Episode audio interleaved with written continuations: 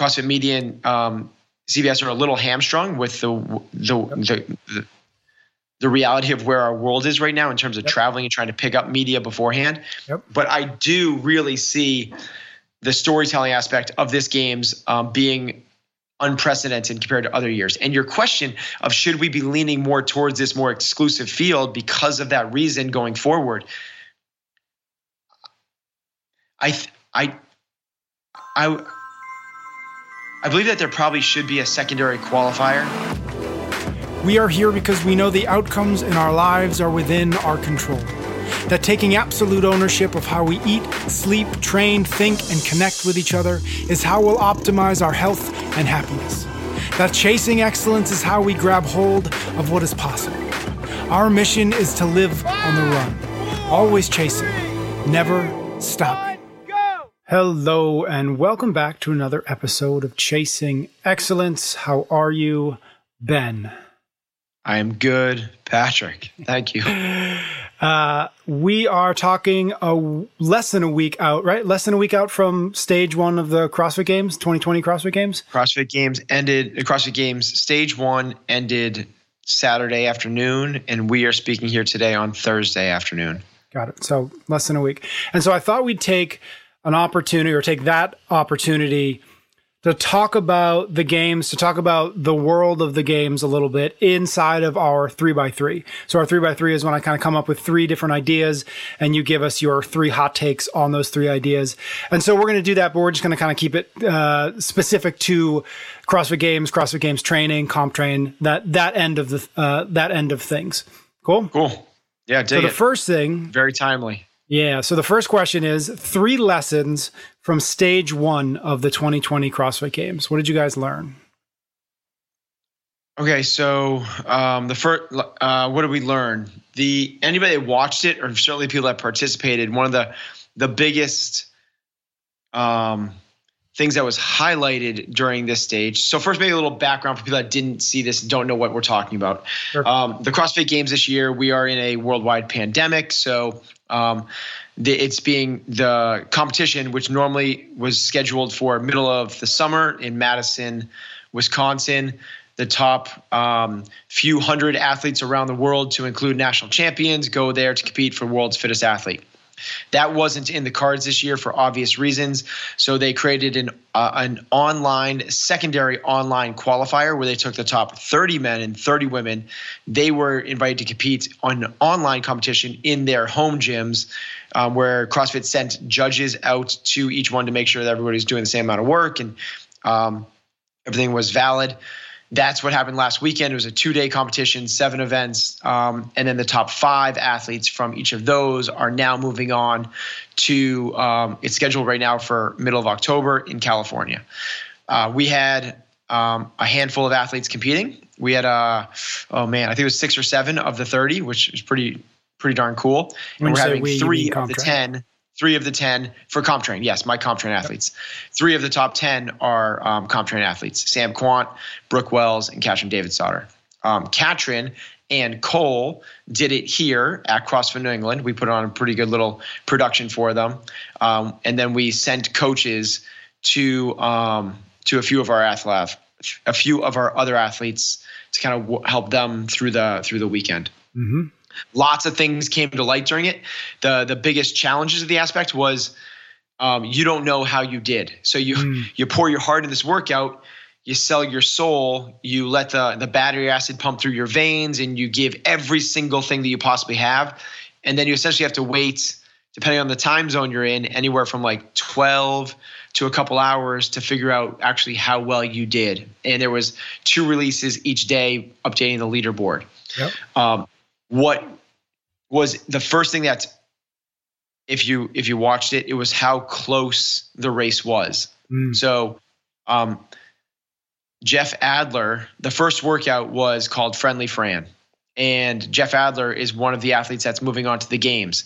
At the end of Friendly Fran, he does his last chest to bar pull up and crumbles to the ground.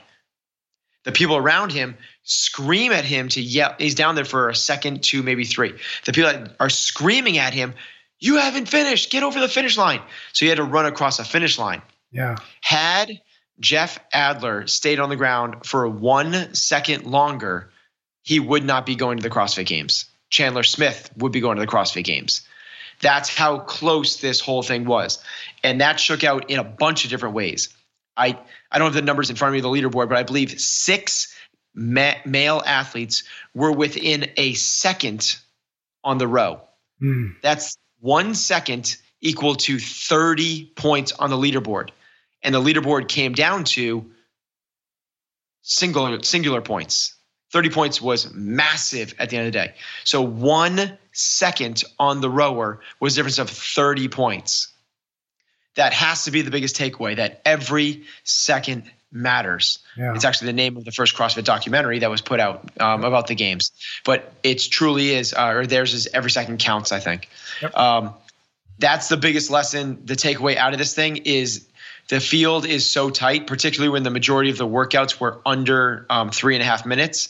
If you let up a second somewhere, um, you're not going. You could you could potentially not be going to the games. So that's that's the first biggest lesson for sure. Mm-hmm, mm-hmm. Um, second lesson that comes at it is kind of the same thing, but um, the way these workouts were structured, they kind of took some normal benchmark workouts, uh, most notably the Fran and Diane workouts. But the biggest difference between those was that Fran and Diane traditionally have descending rep schemes of 21, 15, 9. That is purposely programmed to allow for it's it's programmed with quote unquote the term is elegance mm-hmm. to maximize intensity. You can actually get the best score with that rep scheme because 21 is a lot, but you're fresh. 15 is middle, but it's not that much. At the end, you only have nine left. So you can keep the intensity up from round to round to round. They scrapped that model. They kept the Fran model, but they scrapped that and kept it as three rounds of 21s for Fran and three rounds of 15s for Diane. Because of that, pacing played a huge role in this.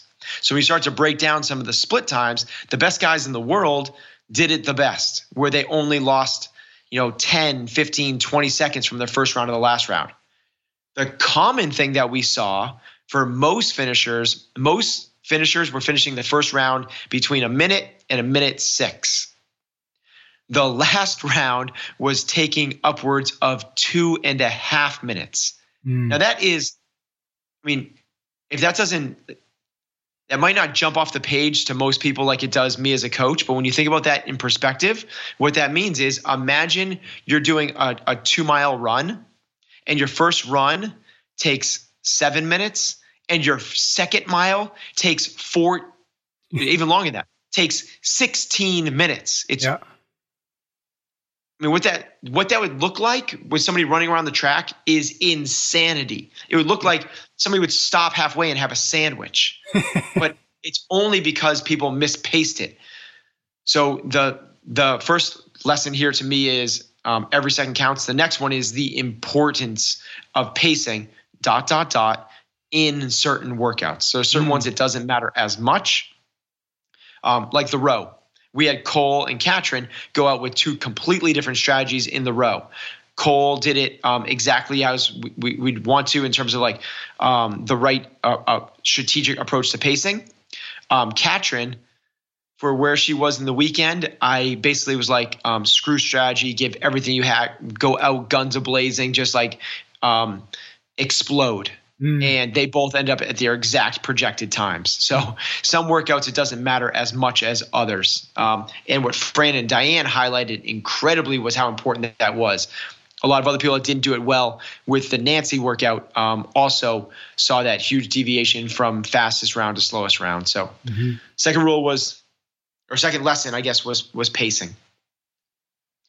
Um, third one um, it's not so much what I bring to the athletes or how to improve performance, but it's just like it's it's a lesson that you can take away as a coach or a programmer or even as an athlete in your garage is simple is effective.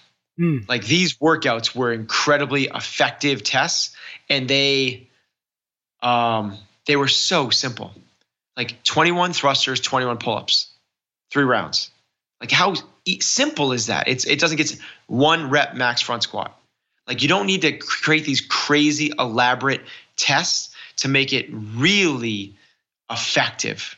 Um, I'm not saying this was the very best programming. I don't think it was bad programming at all. I think it was is pretty darn solid. Uh, but what I'm saying is how effective the the program, how simple it can be and effective it can be. Um, 1K like there's nothing spiced up about it. Yeah, and I just love the purity of it and how. Um, the word that keeps popping up is I, am just maybe because I'm a purist as a coach and at heart, but um, three rounds of 21 thrusters and pull-ups. Just like, yeah, love it. Couple it. You don't need to do any. You don't need to do a D ball carry in the middle. You don't have to do any sort of like craziness at all. Just like keep it super simple. So mm-hmm. That'd be my three things. Every second counts. Pacing matters, and then um, simple equals effective.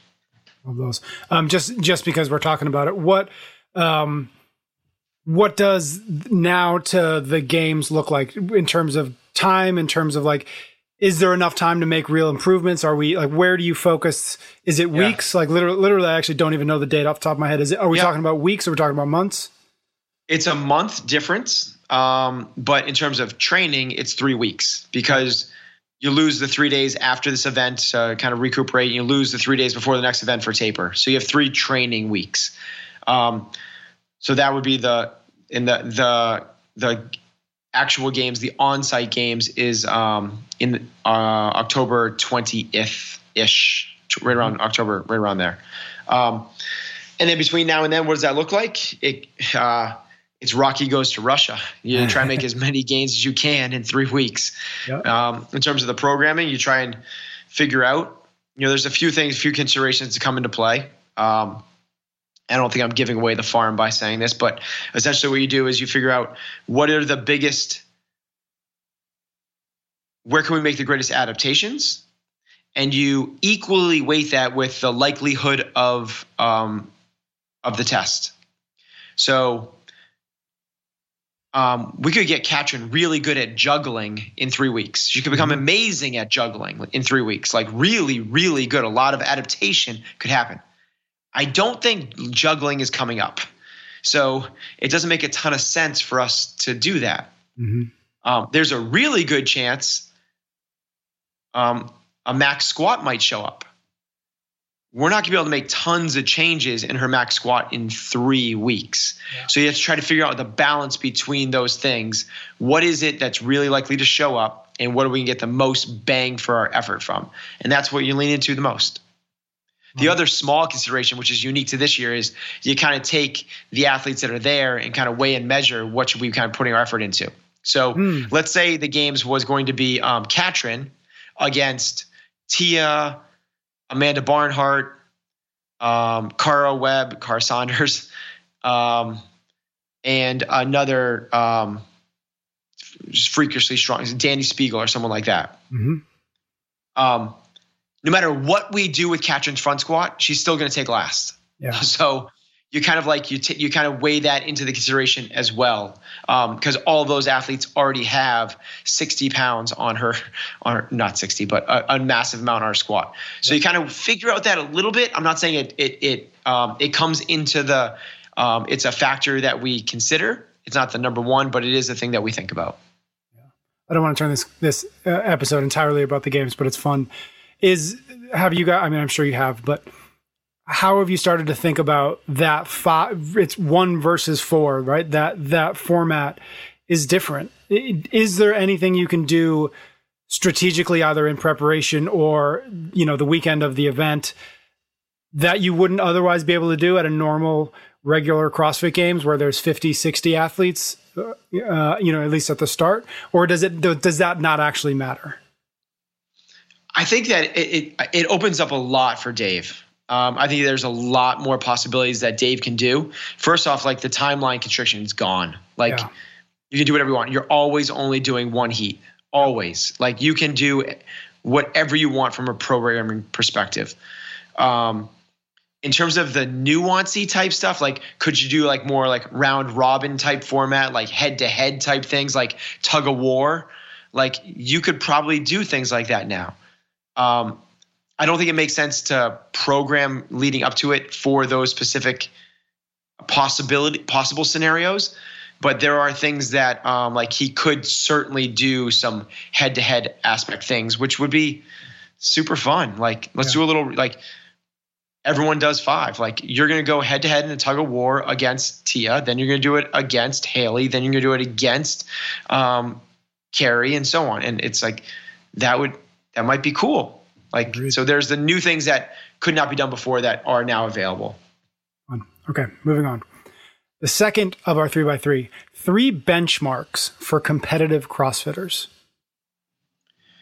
Okay, so let's put some disclaimers to these. So mm-hmm. benchmarks are um, either named hero or otherwise repeated named workouts inside of CrossFit. Yep. So they're like, sorry, they're the girls, they're the heroes, and they're the named workouts. So like Fight Gone Bad is not a girl, and Fight Gone Bad is not a hero, yet it's a known workout. mm hmm Tabata This is not one of those, but it is one. Um, um, God's um, King Kong, like even that's one of those probably ones.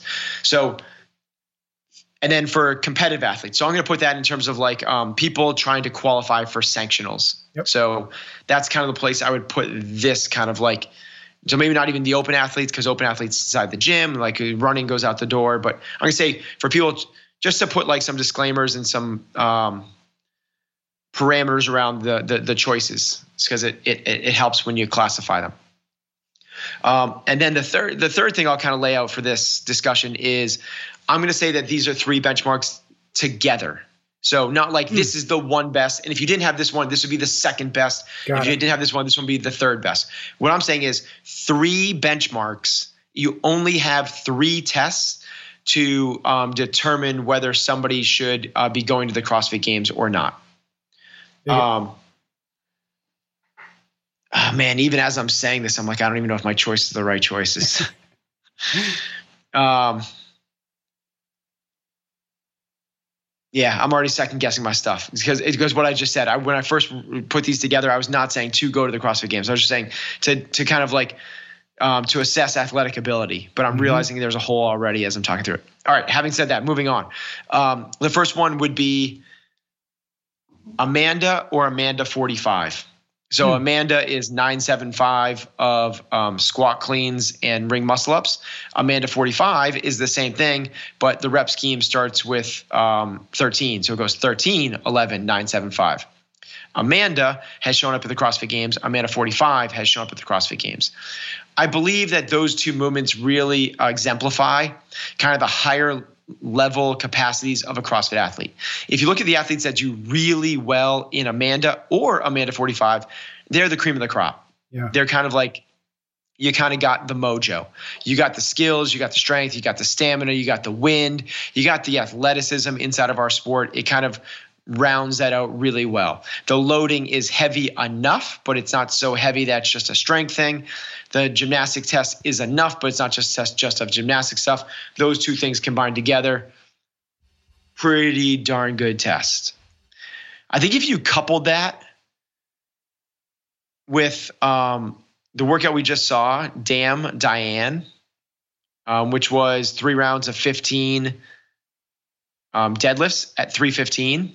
Again, heavy enough, but not a test just of strength coupled with this really kind of higher scale upper body pushing movement this time mm-hmm. of um, deficit handstand pushups. Something along those lines, I think, really would paint a picture. Those two things combined, or you're doing a pretty darn good job. Um, the third one, to round that out, um, I would take the barbell away. I'd bring running in, and I would do it uh, um, a weight vest Murph. Mm. Um, and if you have, because you need something long. Basically, what we've done is we've gone uh, three, four, five minutes with Amanda, three, four, five minutes with Diane, and then you need something on the opposite ex- spectrum, which is you know 35 minutes of uh, weight vest Murph, and you can partition it. Um, you know, that's I actually think that's even a better test. You know, mm-hmm. five rounds of 20, uh, 20, 30, 40 inside of um, inside of the bookends of the miles. Yep as the the hesitation I had to start this off is I've realized you you realize really quickly like there's no squatting strength in there. You're just doing squatting stamina with Murph. There's 300 air squats in a vest. You know, it's not a perfect three benchmarks, but I think it's a good starting place um, for competitive athletes. Now, to give some benchmarks for people, mm-hmm. if you were to do, let's just do regular Amanda. We're just going to do regular Amanda. If you can do regular Amanda in under four minutes, you're probably um, a games caliber athlete. If you can do Damn Diane in under four minutes, you're probably a games caliber athlete. If you can do Murph, weight vest Murph, in under, um, you know, it's probably like 35 ish minutes, um, you're probably super high caliber. Now, the best in the world will do that closer to the 30 minute mark. Um, but again, depends on how hot it is, depends on your run course, you know, and all those other things. Running is a kind of a hard benchmark to work with people when they're not at an actual event because the running courses vary so much. If your pull up bar is right at the exact mile mark, you you could end up shaving. This is really versus if your pull up bar is at the end of the um, of the building mm-hmm. and where you do your turnarounds. It's when when I give running workouts to my athletes, I don't even compare them because little tiny differences in run routes go a long, long way. So that would be my three. If, if I was to add in a um, a strength thing, it would be a one rep max clean and jerk as a as an additional kind of like cherry on the top. Got it. Got it. All right. Our third of our three by three today is three trends that you're anticipating inside of competitive CrossFit. So looking looking out year, two, three years, I assume you I assume you do that what do you see and what are you kind of trying to start to anticipate and work towards? I see um, a lot more interest in the sport. I think hmm. what Eric Roza, as the new CEO of CrossFit, and his interest in the sport, his belief that these are the pinnacle, these should be the poster boys and girls that we are all chasing. They are the aspirational aspect of the everyday athlete. He is an athlete himself. I think he's going to invest heavily into the sport side of CrossFit. And because of that, it's going to draw a ton more coverage from media networks, from big sponsors. Um, and I think that there's going to be a lot more eyeballs on the sport. He said he wants a billion people watching the sport, which is just incredible. I don't know if he means across the entire year, if it's literally the games themselves get a million eyeballs. Um, I'm sorry, a billion with a B. Yeah. Billion. Um, but I think that there's going to be, you know, CBS, who had, was not a part of this for the last couple years, is now um, airing this live on their network across all of their networks. That's just a it's a it's a big pickup for year one. I think that there's going to be a lot more coverage and interest in the games going forward. This is a weird year with only 10 athletes going. Um, I'm really curious to see what happens because if this year has any you know CBS is doing this year, if this year has any interest, I think it's going to be just a huge um, catapult for the sport. Yeah. Do you think? Do you think that the format of the games this year, being five on five, that does lend itself to a media enterprise great, better than certainly sixty athletes, four heats, for for even just the casual viewer of the sport that's a lot uh, to to engage with. Do you think that they might come away from this experience thinking how do we get closer to this much smaller much much more watchable version than the expansion that we've seen in the last year or two? It's a really good question. I, I totally agree with you that the storytelling that can come out of five athletes is just so much stronger. It's going to be more like I, I, hope actually it's more like when you watch the Olympics, right? You watch the Olympics yeah. and there's all this background story, and what they're doing is really smart. They're like getting you to invest in the athletes. They're turning these people in. They're turning you into a fan. They're turning them into a role model. They're turning, um, you know, I I I hope and I believe that that's probably what's going to happen. I think that um, CrossFit Media and um, CBS are a little hamstrung with the the, the, the the reality of where our world is right now in terms of yep. traveling and trying to pick up media beforehand. Yep. But I do really see the storytelling aspect of this game's um, being unprecedented compared to other years. And your question of should we be leaning more towards this more exclusive field because of that reason going forward? I I I I believe that there probably should be a secondary qualifier maybe it ends up being the weekend before the games Mm. where they invite all the national champions, much like they do at the Olympics. Yep. At the Olympics, there is, and people don't even realize this, for the 100%. 100 meter dash, there is like, there's not just the one, there's not just the finals. No. That's a week long event. And they run quali- the qualification after qualification after qualification. But those don't get the airtime. Yeah. I think that potentially what would work well here is pull the athletes out there a week or 10 days beforehand, put them through a one, two, or three day events. You know, we can figure out how many events those are, and then whittle the field down to the top single heat, whatever that single heat is, whether that's Mhm. five, 10, or 20. And then you really get to open up the floor to really exciting stuff. And they tried to do that a little bit last year with the cuts. Um, but what they did was won a single event, cut the Yeah. field in half. Yeah. Another single event, cut the field in half again. Another third cut of and cut the field. That to me is not the right um, qualification process. hmm Do a little mini, you know, invite 150 athletes out, whatever it is. Do a mini games, whatever that looks like. Everyone does three events, and then cut the field down to, um, you know, 50 Yeah. and let those 50 athletes go through another three events. And now you have your X, 5, 10, 20, whatever that is. Yeah, and I think I think the two two of the things that you said are are really connected. The the first being, you know, Eric's proposed number of number of people watching the games, which is obviously more people than that are, are probably doing CrossFit. And the the only way to get that, the only way to get people to watch a sport that they don't engage in is if the storytelling is good. Right. Right. And so both of those things, if that's the goal, then storytelling has to be the the method by which you get to that goal. Because otherwise, you, people aren't going to watch I think there might be a, 100 yeah, I love that. I think that's um, I might not be the only way, but it's certainly a really powerful way. I think that another thing that could be done is um, to make the sport um, visually more compelling. Yeah. So if I come in to watch um, even something as exciting as um, the chaos workout from the games a couple years ago, hmm and I, I come in in the middle of it and I see 20 athletes doing burpee pull-ups to a target. They're all doing 20 burp, burpee pull-ups to a target and they're doing it for 45 seconds, a minute, a minute 15, a minute 20. And I'm like, what am I watching? Right. It just, and they zero in on two athletes and they pan back out and I have no idea who's in first. Yep. I'm just watching 20 athletes doing burpee pull-ups.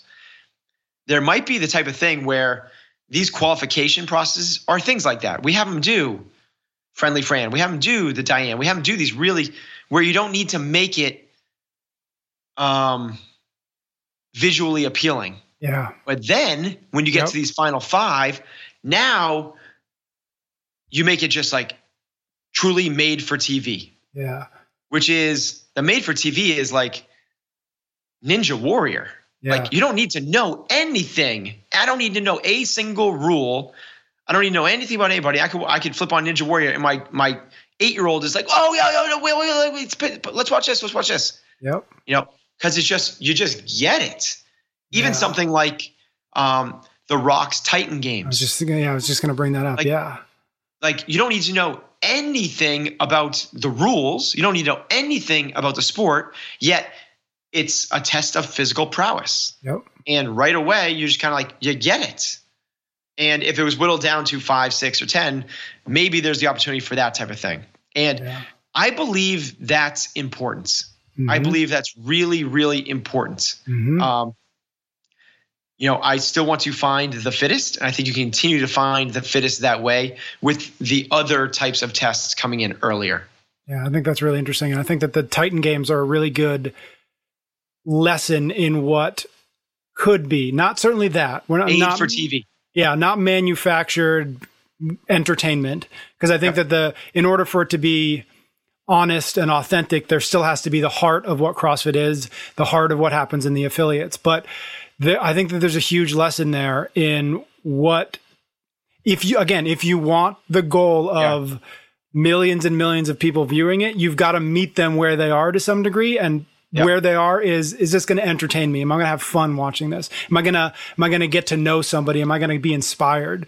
And I think that so far that's been hard at the CrossFit Games. It's great for people who love CrossFit. It's we can get all those things, but if you're trying to get outside of our bubble, then you've got to meet them where they are, and where they are is is do I get it, and is it yeah. fun for me to watch? Go go back and watch um, from two years ago the 30 muscle ups for time workout. Mm. Oh, on TV. Yeah. Oh.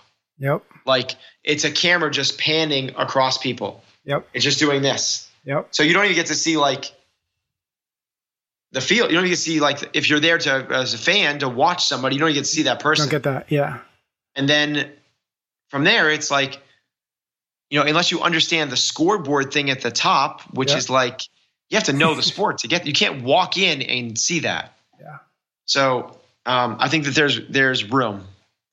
Agreed. You know? Okay. And this is coming from I'm a like this. I think the CrossFit Games are the greatest sporting event in the world. 100%. Like it's like I I'm such, which is why I'm so passionate about. Like I want other people to experience it the way I experience it. Like I, I I'm 100% absolutely riveted, riveted. One of the most exciting events for me that I've ever watched was the marathon row.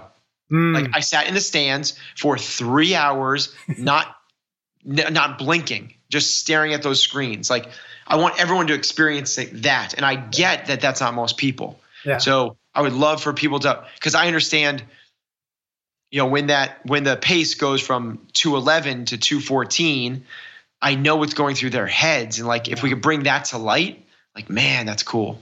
Yeah, I agree. I've it's been years since people asked me like, "Oh, what sports do you listen to?" I just I just at this point just say I, I don't because I don't want to I don't want to explain to them that the only sport I actually pay any attention to is the CrossFit Games because then I have to explain what that is. Um, yeah. But yeah, no, it'd be great to be able to say that and be like, "Oh yeah, no, I watched that this year." That'd be fun. Yeah. Um, okay, that was that was a long that was a long one, but that was uh, the first trend is that it's just going to get bigger, which I love. Uh, what's an, what's another one you're anticipating? I think that because of the the the, the biggerness of this, the growth. yep. Um, if you put "ness" on the end of anything, it sounds awesome. yeah. Um, I think that we're going to see the professionalization of the sport. Oh, yeah. I think right now, with uh, the rare exception of a few people, uh, I think that this is not being done at a professional level. Yep. And I, I put me, my operations, my athletes, um, my coaching in that bucket. I am not a professional CrossFit coach. I do it part time. Yeah. Now I know that there are athletes that dedicate their lives to this. I still don't think they're doing it at the very, very highest level. Now there's probably a handful, a small handful of five or maybe, but the growth of the athlete. I, what other sport do you kind of fall into at age 22? yep. Like it just doesn't happen. I think that we're gonna just like, and people are like, well, that's because there's no future in the sport. There's not. There's such limited opportunities. There is way today without the growth. There's way, way, way more of a career in the sport of CrossFit than there is in 90% of Olympic sports. Mm-hmm. Yet families uproot and move their entire family across the country to be next to certain coaches, training academies, facilities, whatever it might be, for the opportunity of potentially getting their kids into the Olympics. And there is no financial or re- reward from doing that. Mm-hmm. If you make the Olympic wrestling team, like there's no like you're not a professional wrestler Mm-hmm. Like you're not making a career out of that. And that's a pretty well known sport. Never mind like luge, yeah. like yeah. skeleton, like, you know, I think that what we're going to see is um, families, because now it's becoming generational as well. Families are going to get their kids into this earlier with the hopes of like getting scholarships mm-hmm. and earning potential and, you know, changing their lives through the um, opportunities that CrossFit will provide for elite athletes. Mm-hmm. Yep, I agree. I think that'll be fun. Okay, bigger, more professional, or or, or what's the third one? professional learner. uh, and the third one is I just think we're going to see it's this is kind of maybe it's a cop out answer, but it, it, it, it, I think it's worthwhile bringing to the surface of how good these athletes are getting. What was a winning score at the CrossFit Games in 2008 is seen in every CrossFit gym in the world now. Everyone's commonplace. People are doing it. The winning snatch for a female at the CrossFit Games in 2009 yep. was 145 pounds. And it was we have pretty. teenagers doing that. Yeah. That aren't even CrossFit Games athletes. What is happening now? And if you look at what's happening, like what just happened at this past stage of the CrossFit Games, and what these athletes are doing, Matt Fraser doing a 305 friendly Fran, like what? Like what? Yeah. That, remember, remember when a three minute Fran was like really cool? Like really cool. That puts you on the elite level. Like if you had a sub three minute Fran, you were a freak. Matt Fraser essentially just did that without the descending rep schemes, which is harder with 115 pounds, not 95, and with chest to bar pull ups, not regular pull ups. Mm-hmm. That's insanity. I think that these athletes truly are becoming. So I, what I see in trending is um, tougher, stronger, fitter, faster, younger. Like it's all like Justin Medeiros, 21 years old, like stud. Now we've had studs before. Ben Smith came on the scene really young. Yep. Sam Kwant came on the scene really young. Um, but the numbers when those guys came on the scene versus the numbers that Justin Medeiros is doing, Haley Adams, what she's doing. Like, yes, Katrin came on the scene really young, but like the the the leaps and bounds that are making being made every two to three years. Um, you know, we tested um, heavy DT and um, double DT, which were both games workouts in 15 and 16. We tested them um, again this year Katrin won double DT back in 2016. Mm-hmm. Uh, when we tested it this year, she knocked six. I'm going to get this right. Um, she went from her winning time, I think, was low nines, and she did it in high fives this year. Hmm. Half, essentially half the time. And that was a winning time. She was the fittest person in the world that year. Yeah like the capacities that are being put out now. This year, for the first time, we saw an athlete um, do a 500 pound back squat and um, a sub five minute mile in the same day and 50 pull ups all in the same mm-hmm. day. Mm-hmm. We're seeing athletes left and right get sub 155 Fran times. Like it is what's happening now that we are 10, 11, 12, 15 years into CrossFit. Um, what's going to I, I, mean it's almost i mean scary is a word but it's like exciting yeah. to see the superhumans that are being created and what this is going to look like in the next five ten years like it's going to be insane um, before we wrap up do you think that everything you just said the bigger the more professional the better obviously those are all intric- intricately you know related right, there yeah. right if they get better they get it gets bigger they get more professional. It's a nice virtuous cycle. But do you think and this is an impossible question obviously but do you think that all of those things would have been as likely if crossfit hadn't been sold to somebody who at least out loud has said i want the games to be a bigger part or or a very big part of of what we're doing here versus a year ago what it was, which is we've got to get these games away from my my yeah. gyms or whatnot? Um, no, the first one, the more coverage, um, the more attention would not have happened. I don't believe. Um, Greg Glassman, as revolutionary as he was, um, you can say all the good things, all the bad things. Um, he just wasn't that interested in the sport. Yeah, he didn't really like the CrossFit Games that much. Um, he was more into curing chronic disease, so he didn't want to pour the resources into it, aka fire the media team and let people. He didn't want to. He didn't want any part of it. Yep. Um, so I don't think the first one would have happened. Um, the f- professionalization of it may have happened, but it would have been slower. Mm. And I'll put the the the last bucket as the same thing. Is like the continued growth. It would have happened. It's just another year of training under these athletes' belts. It would have happened. I think it's going to be expedited because of the opportunities that are now in front of us. Because what's going to happen is little Johnny is a great athlete. Instead of getting little Johnny to go to um, um, U.S. try to become an Olympic weightlifter or become even like a um, a collegiate rower, maybe now little Johnny wants to be a world champion CrossFitter mm-hmm. because of the eyeballs, the attention, and all the rest. You know, it's a bigger pool to to pull from. Agreed. All right, my friend. That was three lessons from stage one of the 2020 CrossFit Games, three benchmarks for cross uh, for competitive CrossFitters, and three trends you're anticipating inside the sport of CrossFit. Thank you very much. Thank you to everybody for listening, for sending us questions, for leaving ratings and reviews, and we will see you all next week on another episode of Chasing Excellence. You can get every episode of Chasing Excellence wherever you listen to your podcasts or on YouTube. Until next time, thank you for listening.